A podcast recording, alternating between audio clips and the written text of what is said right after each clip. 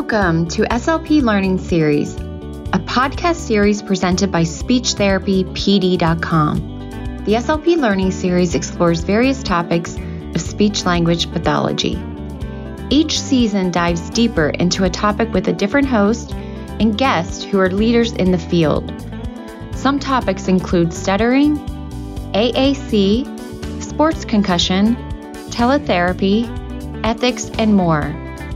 Each episode has an accompanying audio course on speechtherapypd.com and is available for 0.1 ASHA CEUs. Now, come along with us as we look closer into the many topics of speech language pathology.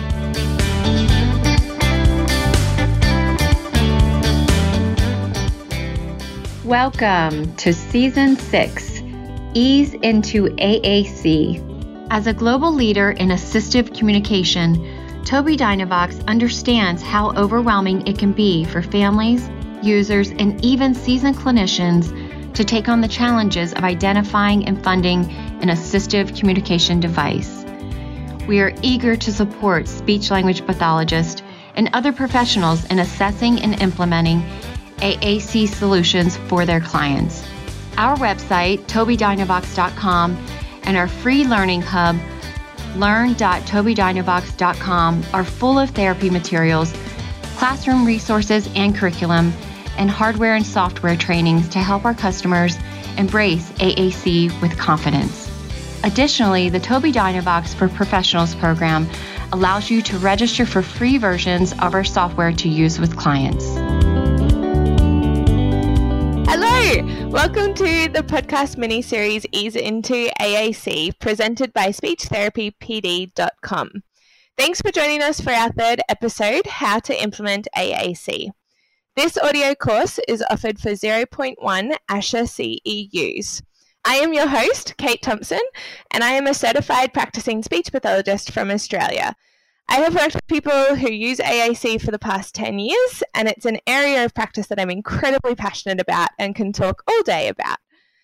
As the host of this podcast, I receive compensation from Speech Therapy PD, but I have no other financial or non financial relationships to disclose. Before we get started, I do have a couple of items to mention, and that is that we love and encourage questions from our participants if you're joining a live episode, you can shoot these through into the chat and I can answer them at any time. If it's not a live episode like today's episode, feel free to send through any questions or thoughts or opinions or aha moments um, through to me my email, which is Kate K A T E at speechease S P E E C H E A S E dot net dot au.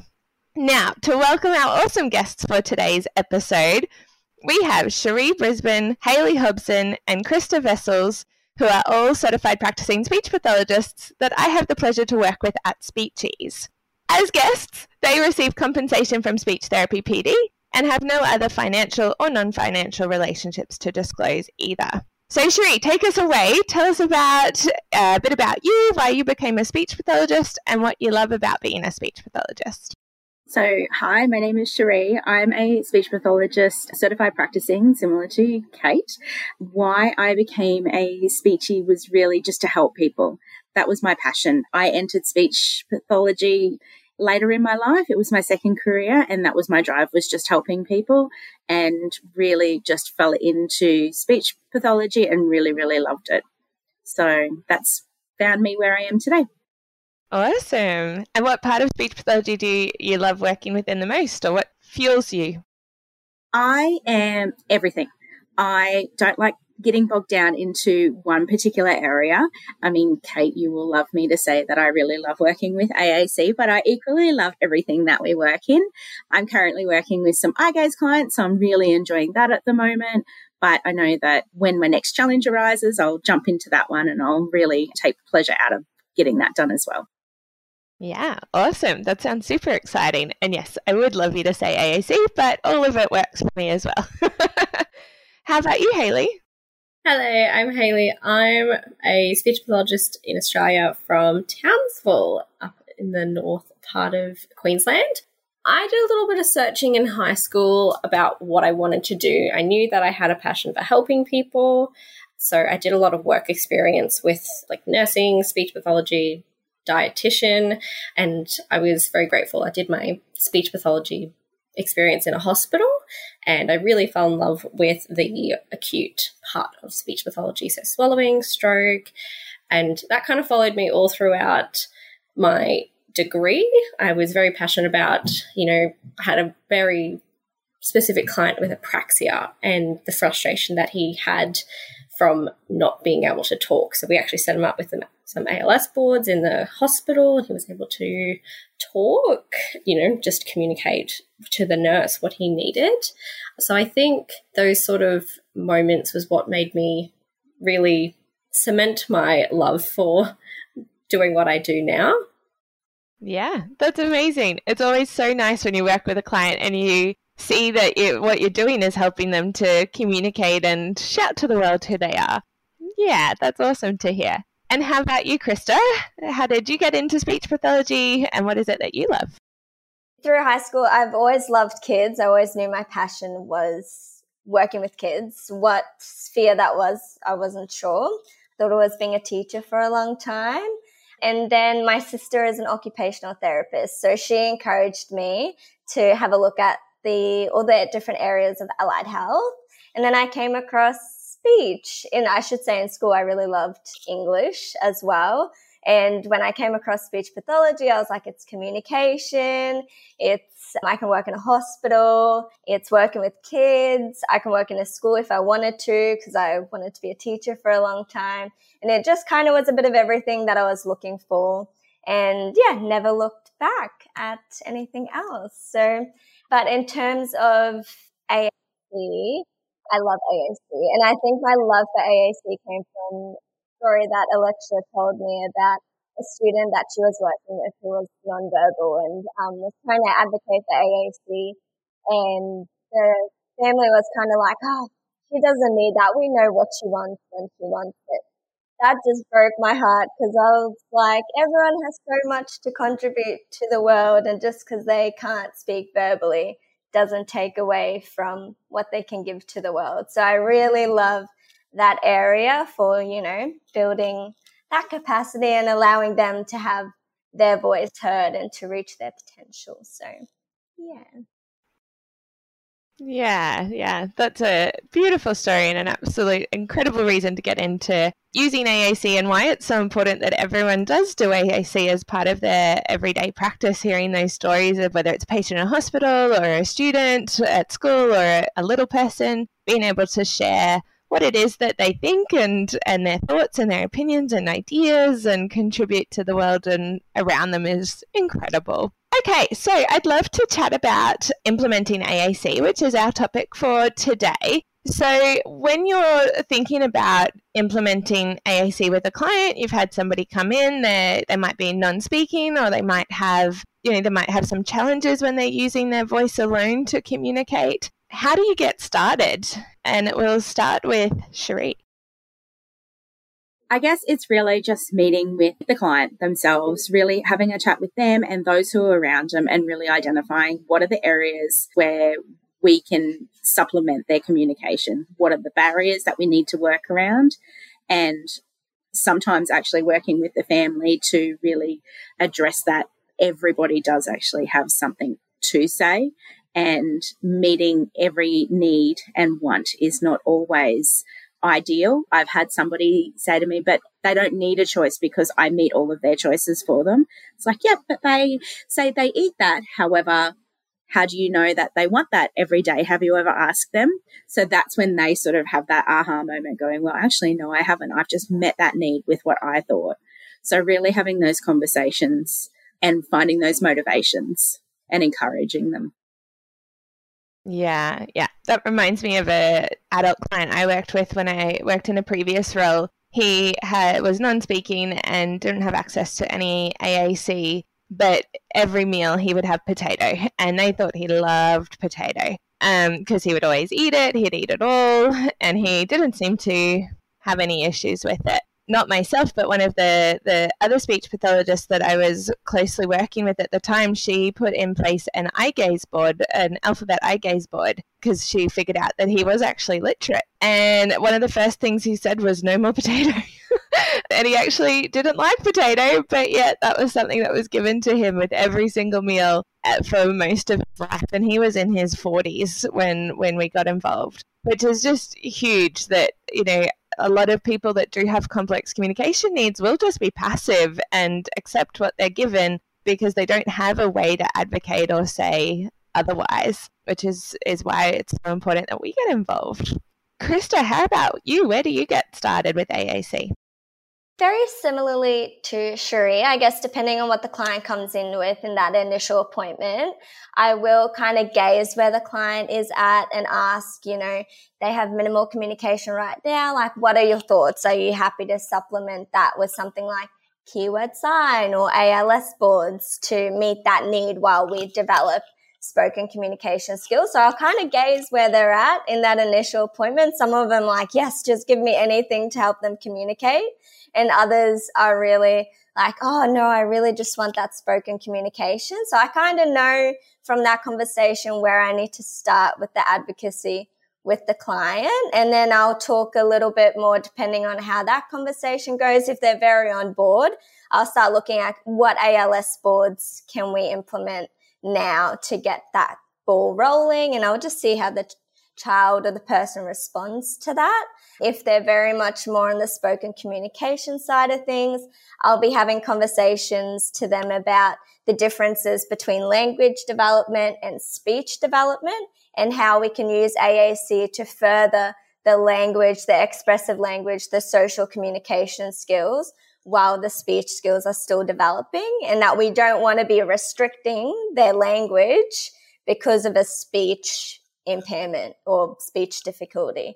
And then I'll try to build their capacity around that and talk to them about, you know, that communication is more than requesting and trying to get them to see that because a lot of our nonverbal communicators are good at requesting. They can point and they can take you to what they want, but then there's a lot of frustration. And then it's talking about why is there frustration? It's because they're pointing, but their communication isn't specific enough. So yeah, working around the depending on where the clients are at and their family members are at. Yeah, beautiful. Any other thoughts, Hayley, around getting started with AAC?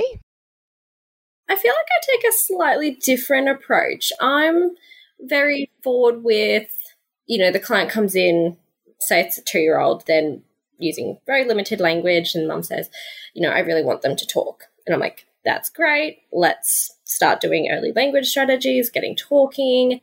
Maybe we've done like three, four sessions, we're not getting much. And then I start to bring up, well, you know, actually, we can start to use this as well. This helps for X, Y, and Z. And I do tend to get a lot of buy in that way. I don't know if I'm just lucky. I don't have a huge AAC client base, but I do have a good variety. I've got lots of young children and a few adults um, mostly with cerebral palsy. So, in that sense, it is around that like supplementing speech and unintelligibility. And again, we found like, you know, they came in, they really wanted to work on their speech. We did it, but in connected speech, it still wasn't enough. So, getting some PODD books or AAC of sorts was, you know, huge in getting that intelligibility out without them getting frustrated. So, yeah. I guess I don't want to say I use AAC as a secondary device, but I definitely let them almost come to the conclusion on their own, if that makes sense. Yeah, yeah. So you're using it more to augment the speech that they have to help their message be understood while their speech sound system keeps developing and gets stronger definitely for my adult population, for the ones that I currently work with. I think for like my pediatrics, when it comes to the AAC and the buy in or how I get started with it, you know, I just help them realize that we're doing a lot for their language using these strategies, but it's what's currently happening is not enough or it's not working. Maybe let's yeah. try something else rather than let's try this because this, this will help. It's almost like let's show them what could work. Maybe if it's not just yet, we can bring in something else. Yeah, yeah, that makes sense both all of you guys have have talked about getting that buy-in from the communication partners or getting on the same page with the communication partners. So what are some of the things that are important with getting on the same page or having that buy-in and, and why is that important? Christa can you tell us some of the things that you really focus on with buy-in and and why? Yeah sure. So for buy in, I try to make sure that we're on the same page in terms of that overall goal. What is the overall goal? Is the overall goal just for them to be able to name something? Is it for them to be able to talk verbally? Is it communication? And I try to help them see that bigger picture of communication and the functional impact that has on social skills, on interaction, and things like that. And my discussions have been a lot around clients having buy in for AAC, but then the type of AAC we use is usually where I try to get the buy in in terms of that PODD system being used or a more robust system being used because some of my clients are wanting that quick, you know, picture exchange when it's not really communication. So I think talking to them about what's the long term goal here? Is it just that requesting or is it that communication and those interaction skills and helping them see that requesting isn't an, a communication interaction. So I find sometimes that's where the barrier lies, not so much into the buy-in for AAC. But when it comes to the littlies who are still developing um, speech and we don't know what their speech is going to look like. And I'm just using AAC as a way to supplement communication skills and reduce that frustration. I'm talking to my clients a lot about how we want them to be able to still develop their play skills and their social communication skills. And we don't want them isolated because their speech is a little bit behind. So I try to, yeah, really look at that overall goal and how's the best way that we can meet that overall goal, not necessarily in the short term, but I think setting that expectation that AAC is a long term goal and it's not going to happen now. There needs to be patience and there needs to be kindness for the communication partners and for ourselves because it is, it's a long process. Yeah, yeah. So really focusing on that meaningful long-term goal, not just that they'll be age appropriate or they'll be able to request, but what does that actually mean to them? What's the yeah, the function and the the heartstring goal that helps everybody to stay motivated given it is such a long a long process and then being able to to talk to the fact that it is going to take some time and these are the strategies we need to put in place to achieve that goal. Yeah, yeah and so you find by starting with the with that heartstring goal that helps you to be able to leverage your conversations from there yeah, I think definitely, especially in terms of choosing the AAC system and moving away from just that picture exchange. Because I find when you're looking at picture exchange, it's a, almost an instant, oh, they're progressing because they're giving me a card. But whereas if we're looking at communication as more than requesting and that commenting and giving opinions, that takes a lot more modeling. So it's helping them see past that requesting and what is communication actually.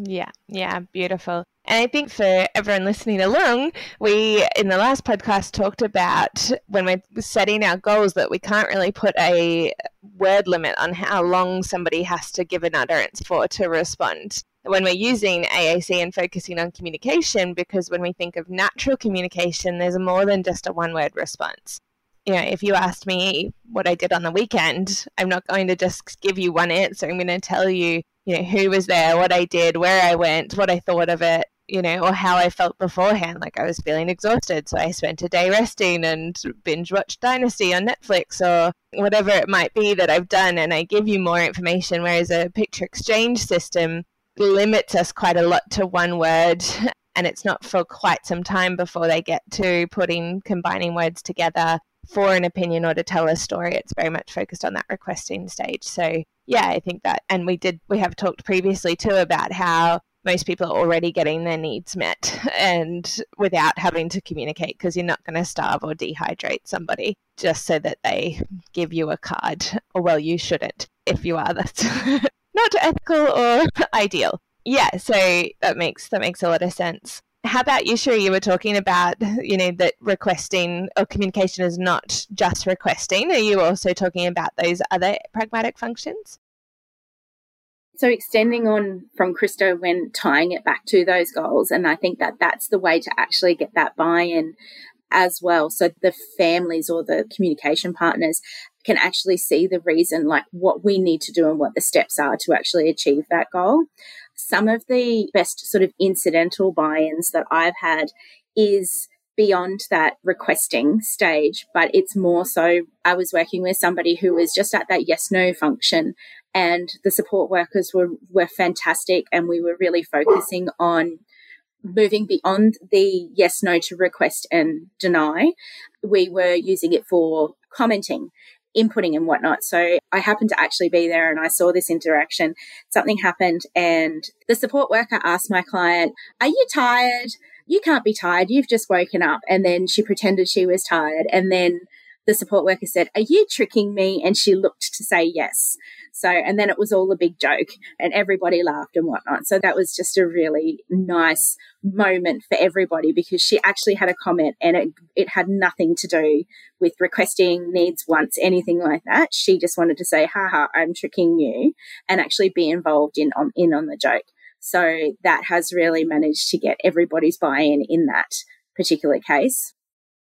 Yeah, yeah. I think there's definitely that personality side of things when you can start to show that these clients that we're working with have these really cheeky personalities or want to tell a joke or, or be sarcastic or anything like that. That's a really fun moment for communication partners to see how much more communication is and how they can start to have a relationship or a more meaningful relationship with this person beyond meeting their needs one of my favorite stories is one of my clients that I was working with. I worked with her over multiple different roles and throughout her life. And she came into my session. We were modeling PODD. I was reading her a book and she indicated she had something to say. So she went more to say. Um, I think don't like. I was like, oh, here we go. And she was like, boring, mean, stop. Mm. it's like, all right, you don't want to do this anymore.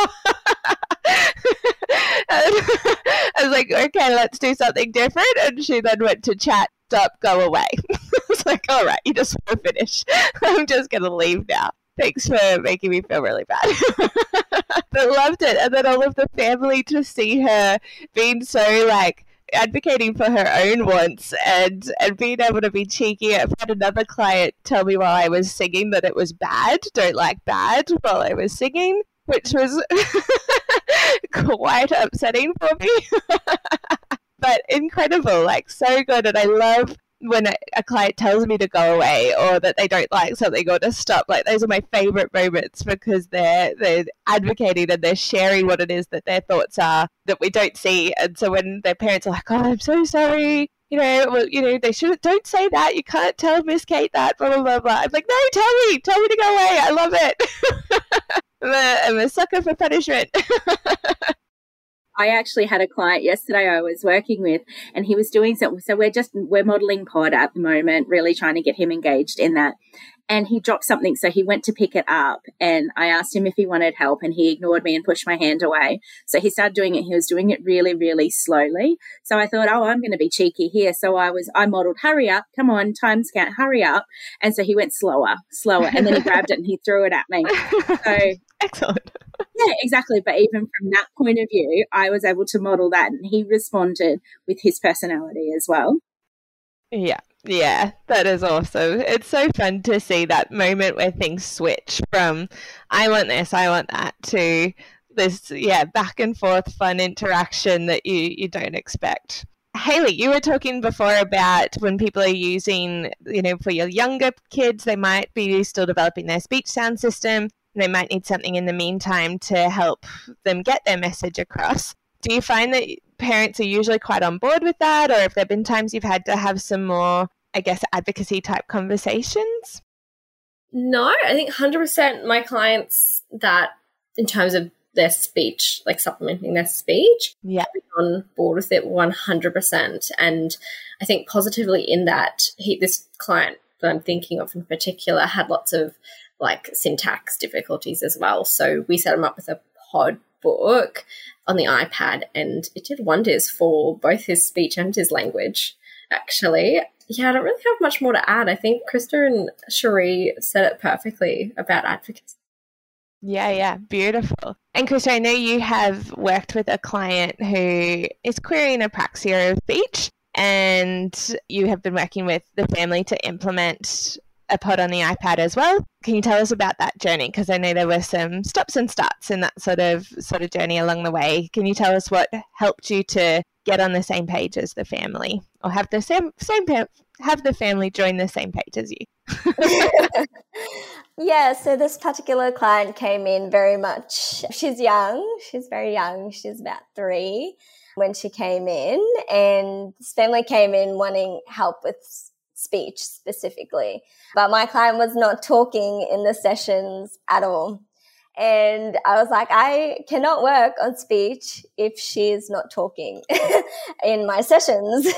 and I really advocated for having an AAC system in place because I knew they were seeing another speechy, I should say, and still are via telehealth, who is working on their speech skills, but they wanted to transition away from her and see someone face to face. But I was very much on board of getting her up and ready with an AAC system while we're still developing her speech skills, considering her age and the impact her speech was having on her language skills as well. And they wanted to leave at one point in time, but I just had a really big chat to them about, you know, why we're implementing AAC, her social communication skills, language being separate to speech, in that I'm not going to tell them to stop seeing the other speechy. If that's working for them, they can keep seeing her for the query childhood apraxia of speech whilst I'm working on AAC. And I made it very clear that I'm not disregarding their concerns about speech. And my goal is to eventually work on that in my sessions. But I need her to be comfortable to interact with me with no expectation to talk in my sessions using her speech if it's so challenging for her. So we were trialing AAC and the family weren't bored and they're like, okay, we'll keep telehealth speechy for speech and we'll focus just on AAC implementation and language development in my sessions. And we started off with high tech the 15 plus. And then very quickly I was like, oh, she's already putting a few words together. And Kate, you told me to try the 60 plus vocab with her. And she is responding so well to it. She can navigate it. When I'm modeling on my system, she's copying it. She's talking a lot more. She's feeling a lot more comfortable in my sessions. And yeah, so that was a really big win.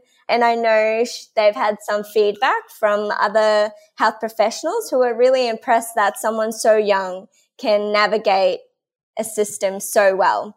So yeah, positives all around for them, I think. So yeah, it was a really nice story getting them on board. And now I had the family, like the dad tell me, you know, she's using a bit of Auslan as well that, you know, Auslan is great, but there's still that communication barriers because there's so few people and educators who understand Auslan. So it's still limiting her interaction, but they're loving the AAC system because no matter who she's talking to, everyone can understand the speech output of the communication system. So that was really nice. At Tobii Dynavox, it is our mission to empower people to do what they once did or never thought possible. As a global leader in assistive communication, we strive to provide innovative solutions, support, and resources to individuals, caregivers, and our professional partners. With a variety of hardware and software for diverse users of all age groups, and with various diagnoses, We are your partner throughout the AAC journey and beyond. Learn more at tobiidynavox.com. And that's a huge turnaround and journey for that family to go through. And I remember when mum was looking to discontinue services because she wanted to focus on the speech, and you had had a, a quite meaningful conversation with her about why you were focusing on AAC again and to, to help her understand. And she continued and the last time I saw her, which was a month or so ago now, you know, she was asking, how do I individualize this? Or how can I add a new page? Like she was so on board. She was wanting to add new pages for daycare. I think they had some topics they were working on or something like that, and wanted to make sure she had the vocab available in her AAC, which is just a huge turnaround for that family and, and why it's so important that we do have communication partners on board so that we can have these these conversations and these moments and progression and yeah i think it's very cool to hear for that little person yeah, definitely. For the family to turn around and say, you know, we want her proficient in her AAC before she starts kindy next year. I was like, yes, we're getting yeah. there. yeah, that's, that's such a win. Hales, we had a client that we worked with earlier this year, you and I. He was a young teenager with autism and nonverbal, and he was using a system. I know there were some challenges that we came across with, with that young teenager who, because he was very scripted, was struggling to use his system out into the world. Can you tell me about what kind of conversations had happened or whether anything had happened to help the family get on board with modelling. Was modelling happening at home? All of those sorts of things as to why that didn't go so well for him. Yeah, when I took this client on, I knew that he had only had sessions in the clinic or for at least for a very long time. And like you said, he had gone through quite a few therapists just because of circumstance, you know, maternity leave. So he came with a support worker, and I thought this is fantastic. He's got the support to go out in the community or have those opportunities. So we started planning around doing his sessions out in the community. However, we knew it was going to be a bit of a journey because he is so routine and so structured. He was that type of client that knew we're in the green room. The first, we had a visual schedule of the first thing we're going to do is read a book, you know, sing Old MacDonald, and we were really working towards helping his flexibility. So I think, like you said, he did know his PODD and he could spell. He knew, you know, colors, animals, shapes, lots of those sort of concepts. However, not so much around the feelings and the opinions of, I don't want to do this. He, when it came to being frustrated and showing those emotions and saying how he felt, he resorted back to his like physical, I guess, movements. Movements. Yeah. yeah. And that's what, you know, re regulated him. So we worked a lot around giving those movements the words that he needs and showing him that it's okay. We can be flexible. We still haven't worked out into the community yet, but we're making slow progress. Yeah, and he was like his session structures was so routine based to the point that he'd have three books and he would choose two and they were always the same two and they were the same two for years. And if you tried to hide those two so that you could try a different book it, was like really upsetting for him. And so a big thing for him was trying to have that flexibility to be able to add in some new concepts or language or, or thoughts to be able to move him into a, some way to generalize the systems that he, or the patterns that he had learnt. But like you say, I think what's a really important point there is if if you do have clients that you're working with AAC and they're learning the scripts and they're doing it and it looks like, yep, they're doing great in clinic or they're doing great in these particular situations, but you're hearing from the family or the support workers they're not actually using the system, it's trying to figure out why that is. And, and I think you've spot on there, Hales, around going into the community and helping him see how it's being used there and are his communication partners modeling it for him in the community and at home as well so that they he can see how it gets used. And I know he had some stuff happening with mum and dad too. They were separating, and then you know family situations were going on, which made it a bit more challenging as well. But it's yeah, understanding that whole picture and and looking at those little 1% things that we can do to support our clients because as we've said it's quite a long journey very much so yeah yeah so Sheree, having to think about the AAC journey and you get started with clients and you you get that buy-in, you have that conversation which we've talked about is really important. You start implementing, everybody's on board, stuff starts to happen. The progress is really slow. People start to lose motivation and interest in the in modeling and that sort of stuff. How have you kind of overcome that challenge before? Yeah, so I guess I do have this quite a lot because I do work with a lot of non speaking clients who do have support workers. And the number one thing that comes back from the support workers is it's just too much. They get very, very overwhelmed with just the size of a PODD in general.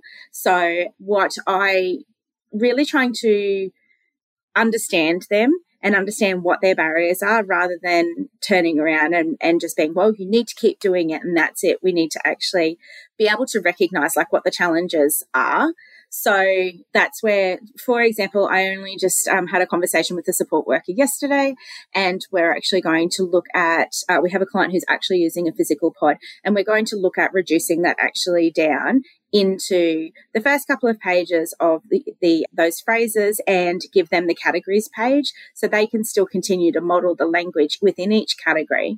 And, I, and then I said to them what's going to be music to my ears is when they turn around and say hey we need this extra page because it's not there so that will demonstrate to me then we're actually going to grow it from there just to get around that perception of it being too big. So yeah and I've had feedback from the family as well. That's more of a, it just feels like little small bite sized pieces for them and they feel like they can actually control that and take that on.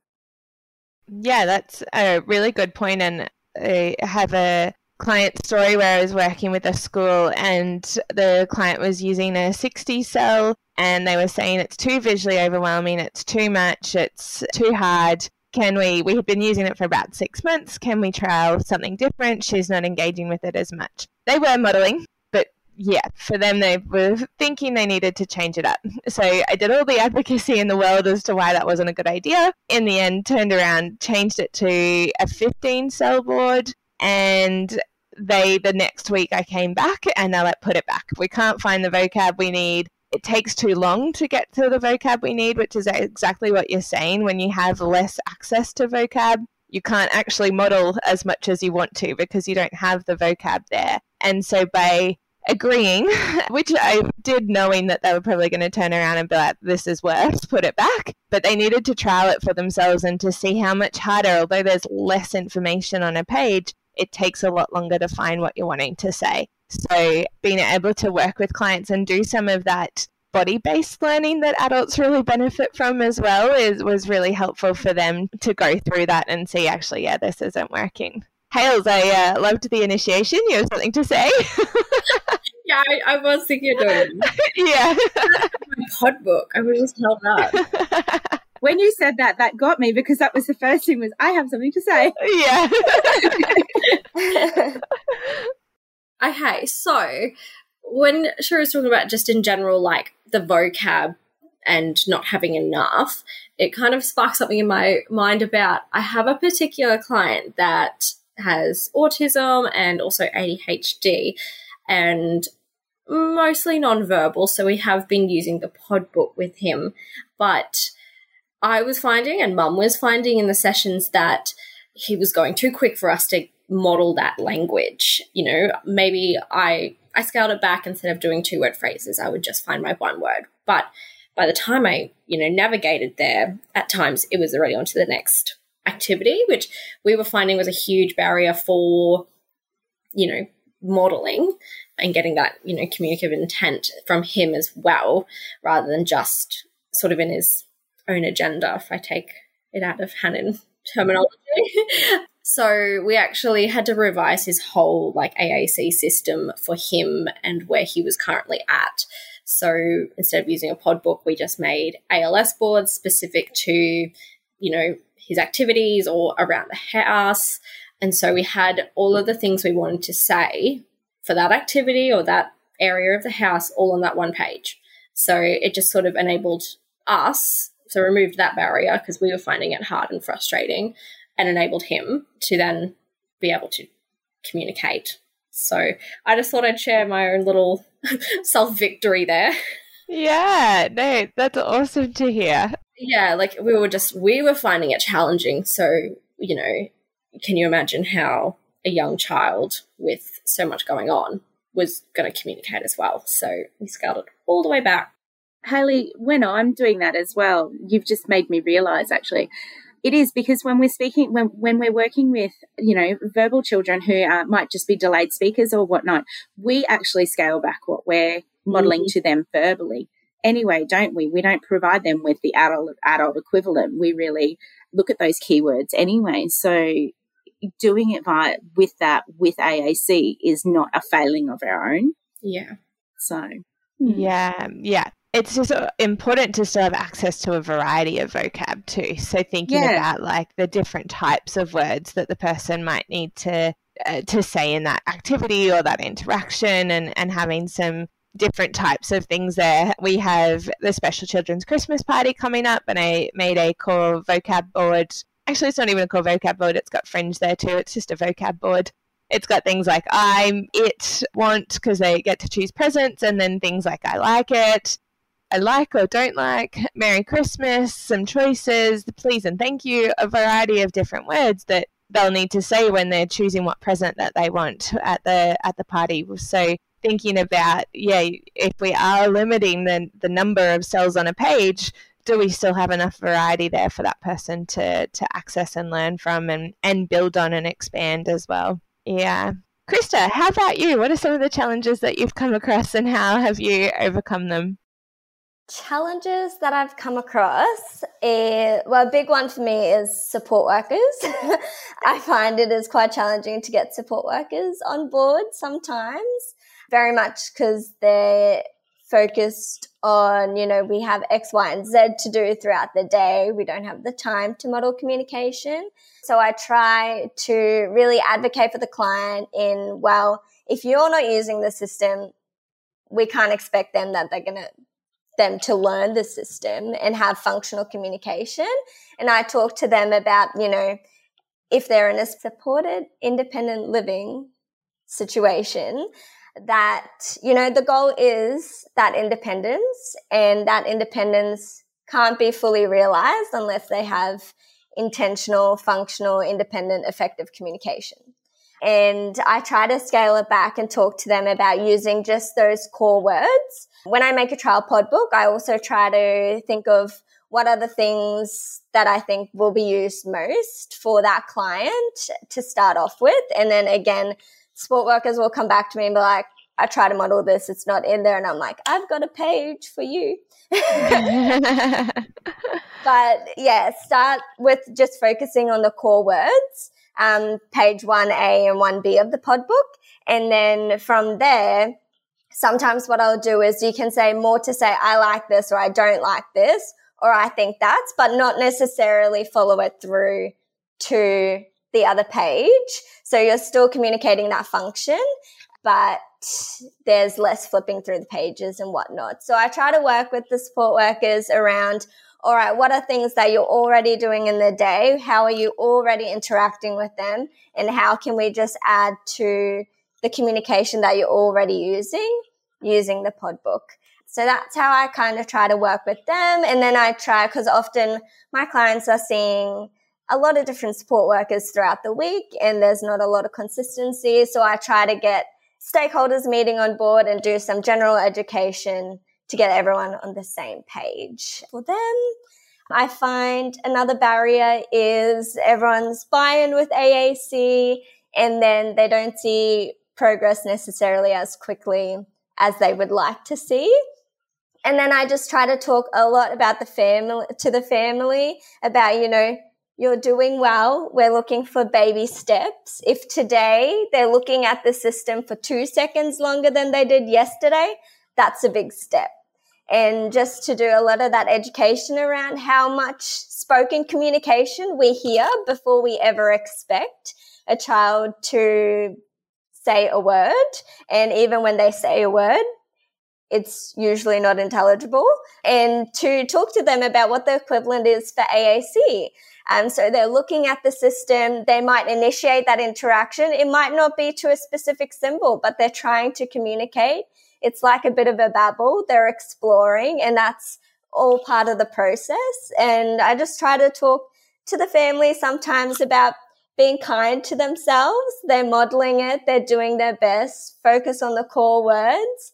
And then, you know, it's a 12, might be 12 months, might be 18 months before we ever expect expressive communication, depending on where the client is at with the system. That's usually how I try to work around it. Yeah. And I think you touched on a really good point there around starting with meeting the varied communication requirements for the person. So thinking about those pragmatic functions and the different pragmatic purposes is we can start out general with getting the message across or modeling that these are different messages the person might want to say. And then we can add in specificity later and add in more particular vocab around like, what do you think if, like, I think that, do you think it's great, excellent, funny, terrible? Like, there's so many opinions that you can give. But to begin with, it might be just modeling, I like it, or I like this, or I like that, or I don't like this, so that it's quite general and it's very core vocab, but it, without that fringe vocab, you don't get that specificity. But it's a starting point to then add in the specificity later once people are using those steps and are comfortable modeling those first few pages. Yeah, awesome. Okay, I am a bit mindful of time, so I would guess love to know when you are thinking about implementing AAC, you've done your assessment, you've got the system that you're wanting to implement what are the, the five key things or three key things that you speak to families about? So, are those, I guess, key factors that need to be in line once you start to implement something? Christa. So, I talked to them about access is that the client needs to have access to their communication systems at all times, wherever they are the system needs to be. If they're not in the house, the system's not in the house. If they're going to school, the system's going to school. It needs to stay with them and accessible. It needs to be modeled by communication partners consistently and across all contexts. So not just at home doing a specific activity, but in the community when they're out shopping, at school, in lunch breaks, you know, wherever possible. That's like the big goal is that it's being modeled consistently by all communication partners. And then I talk to them about what modeling looks like. And I talk to them about it's not being test, like not testing the child or the client, not saying, where's this, where's that, and expecting them to respond. But I talk to them about the three ways that I usually model communication. So that's using the PODD book or the system to talk about what I'm doing, using the system to put words to what they're doing, and then using the system to interpret their expressive communication, whatever that looks like at the moment. So if they walk over to the fridge, I might say something, Oh, I think you're telling me I want something to eat or drink. And then so interpreting their already expressive communication and showing them how they can say that using the system but really not expecting anything from them at the moment. So if you're modeling something, if you're saying, Oh, I think you're telling me you're hungry. What do you want to eat? Not giving them the system and waiting for them to necessarily tell you with the system, but just how are they communicating right now? And, oh, you said I want cookies. I don't know. yeah, yeah, no, that sounds really good. I was going to ask you how you how you model, and so really focusing on those three things, keeping it quite natural. So modeling your own perspective of what you're doing, and again, uh, if we take from Hayley thinking about Hanen and some of the principles from Hanen, which is around being a commentator and just talking all day, every day about what it is you're doing, what they're doing, and adding language to that is really helpful. So that's what you're doing there, where you're modeling from your perspective what you're thinking and saying and doing and feeling and all of those sorts of things. And then from what they might want to be saying from their perspective or what they're from what they're doing. And I really like you touched on the fact that you because you, you don't know, you're not a mind reader, you don't know what it is that they're exactly going to say that you say, I think you might be trying to say this. So we're, we're letting them know we don't know. Uh, but this is what we're interpreting based on what you've done. And so we're going to model that. And if it's wrong, that's fine. But this is what we've assumed from your behavior. So I really like that you've been really clear with your clients that you don't know and that you're making a wild assumption here based on, well, probably not that wild, an assumption, an educated guess based on what it is that they're, they're doing.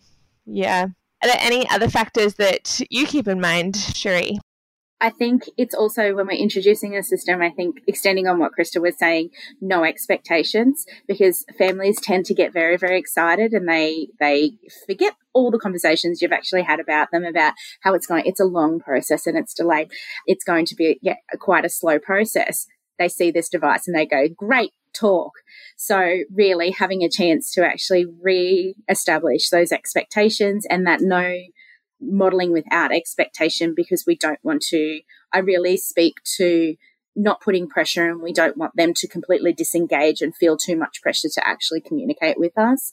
And then on the flip side, I also say to them, give the communicator, so give the client an opportunity to babble, to practice, to flick through it and to do whatever it is that they want to do. Because really, when like when as kids developmentally, they're babbling, they're having that opportunity. So why are we not giving these people the opportunity to actually do that as well.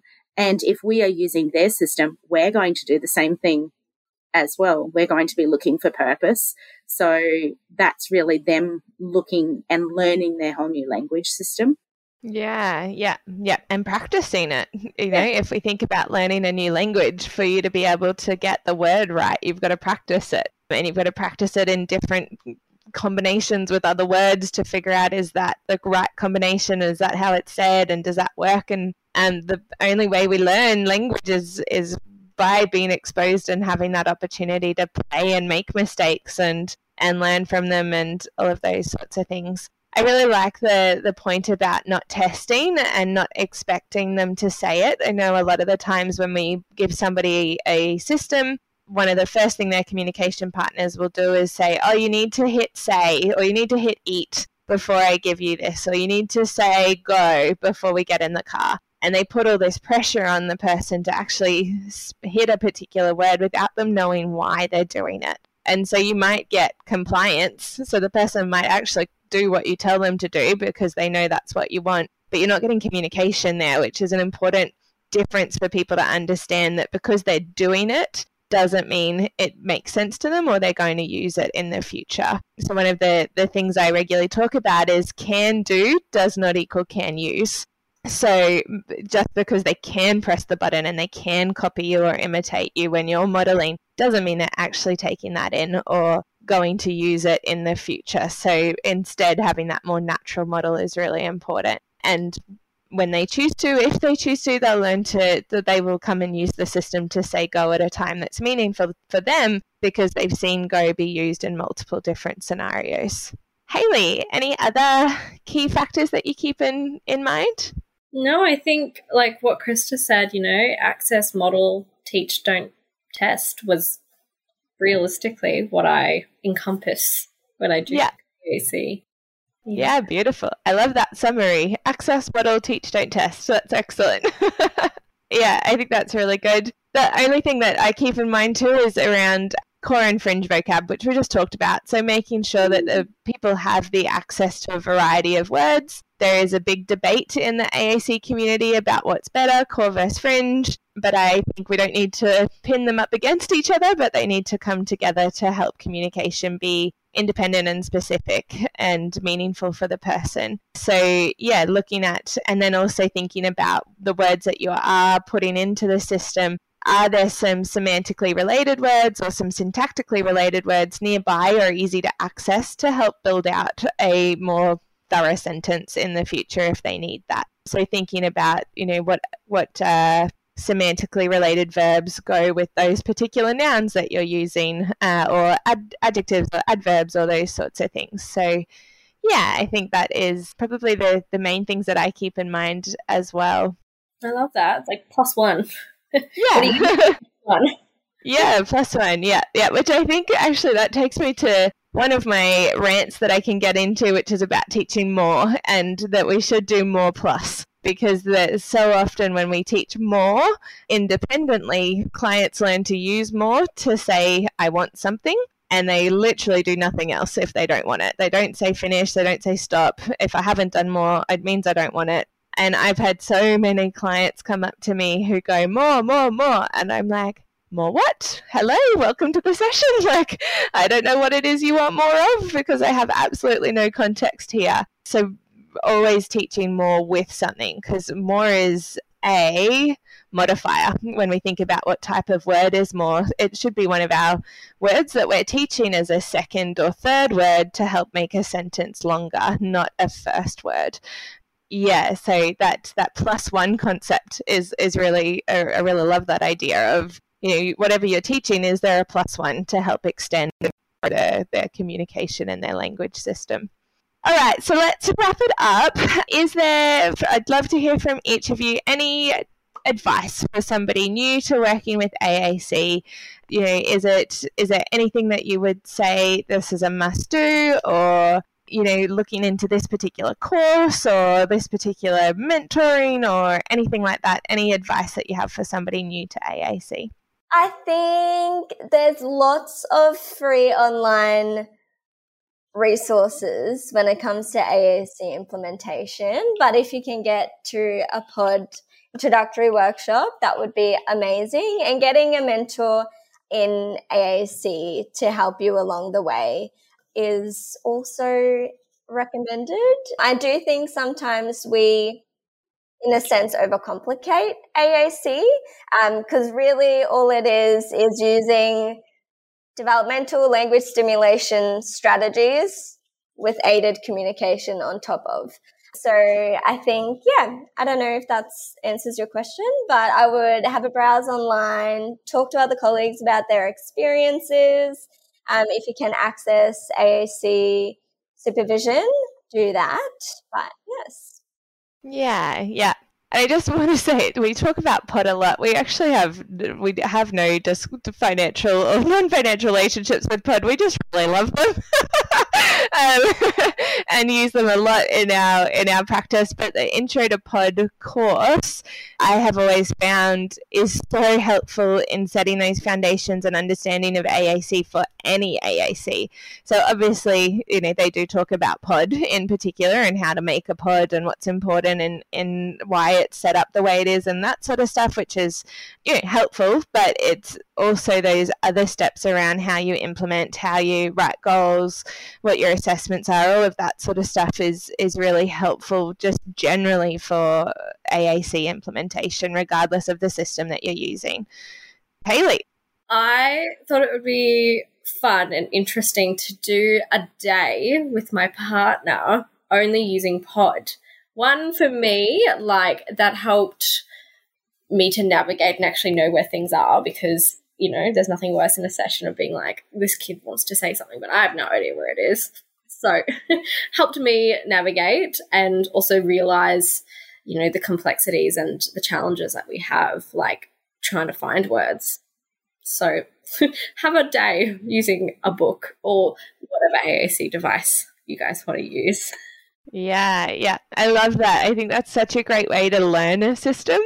And if if we're expecting our clients to be immersed in the system, then we should really be immersed as well to to understand how it works and where to find things. And you're not going to learn the system perfectly in one day. There's there's no way.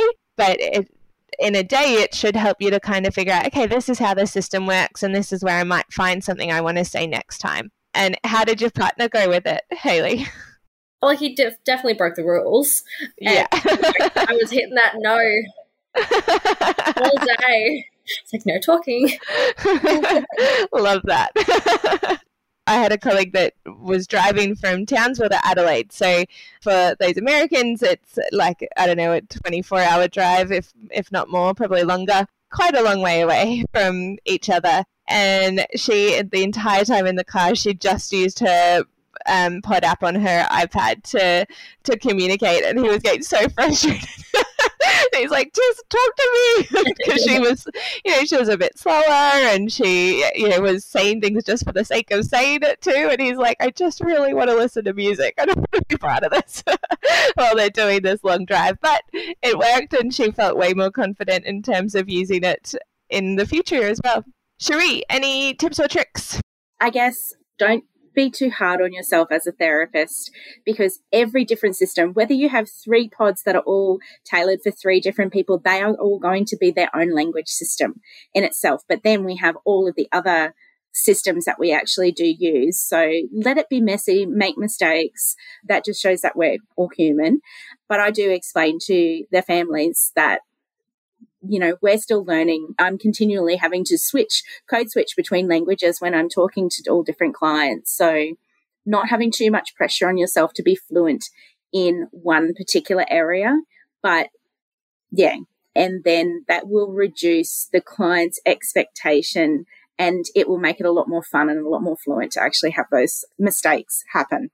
Yeah, yeah. I think that's an incredibly important point is that mistakes happen, especially when we're learning. And and that's okay. And communication is messy. It's hard work. It's you know, you think you're being really clear and and even if you're a speaking person, you think you're being clear and the message is completely interpreted in a way you didn't expect. And so communication is messy. You have breakdowns and that's going to happen with AAC as well, and that's okay. And it's about uh, learning how to overcome those breakdowns and you know repeat your message or change your words or whatever it is that we do when we're speaking to overcome a communication breakdown as well.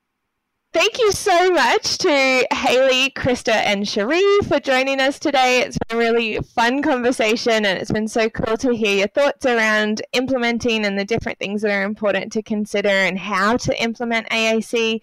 There is no one perfect way. It's uh, it's natural, it's messy, it's got to be fun, and that yeah there's but given there's so many different systems out there there's no way you're going to know every single system. And it's just about getting to the beginning of it and helping somebody else to learn and then immersing in it and then being the expert in their system is is our role in that AAC process so we'll finish up for today. Um, as I said, if you do have any questions, please shoot me through any email.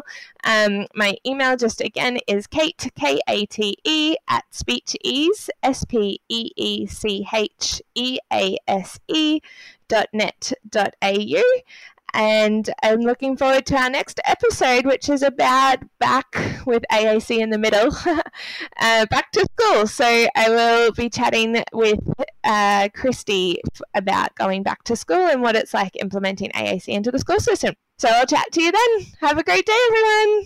Bye. Thank you for joining us for tonight's course.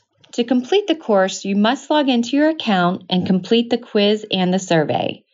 If you have indicated that you're a part of the ASHA registry and entered both your ASHA number and a complete mailing address in your account profile prior to the course completion, we will submit earned CEUs to ASHA. Please allow one to two months from the completion date for your CEUs to be reflected on your ASHA transcript.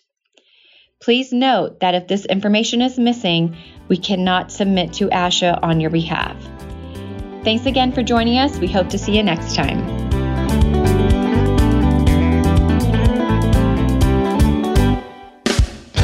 Thanks for joining us at SLP Learning Series. Remember to go to speechtherapypd.com to learn more about earning ASHA CEUs. We appreciate your positive reviews and support and would love for you to write a quick review and subscribe. If you like this and want to hear more, we are offering an audio course subscription special coupon code to listeners of this podcast. Type the word SLP Learn for $20 off. With hundreds of audio courses on demand and new courses released weekly, it's only $59 per year with the code. Visit speechtherapypd.com and start earning ASHA CEUs today.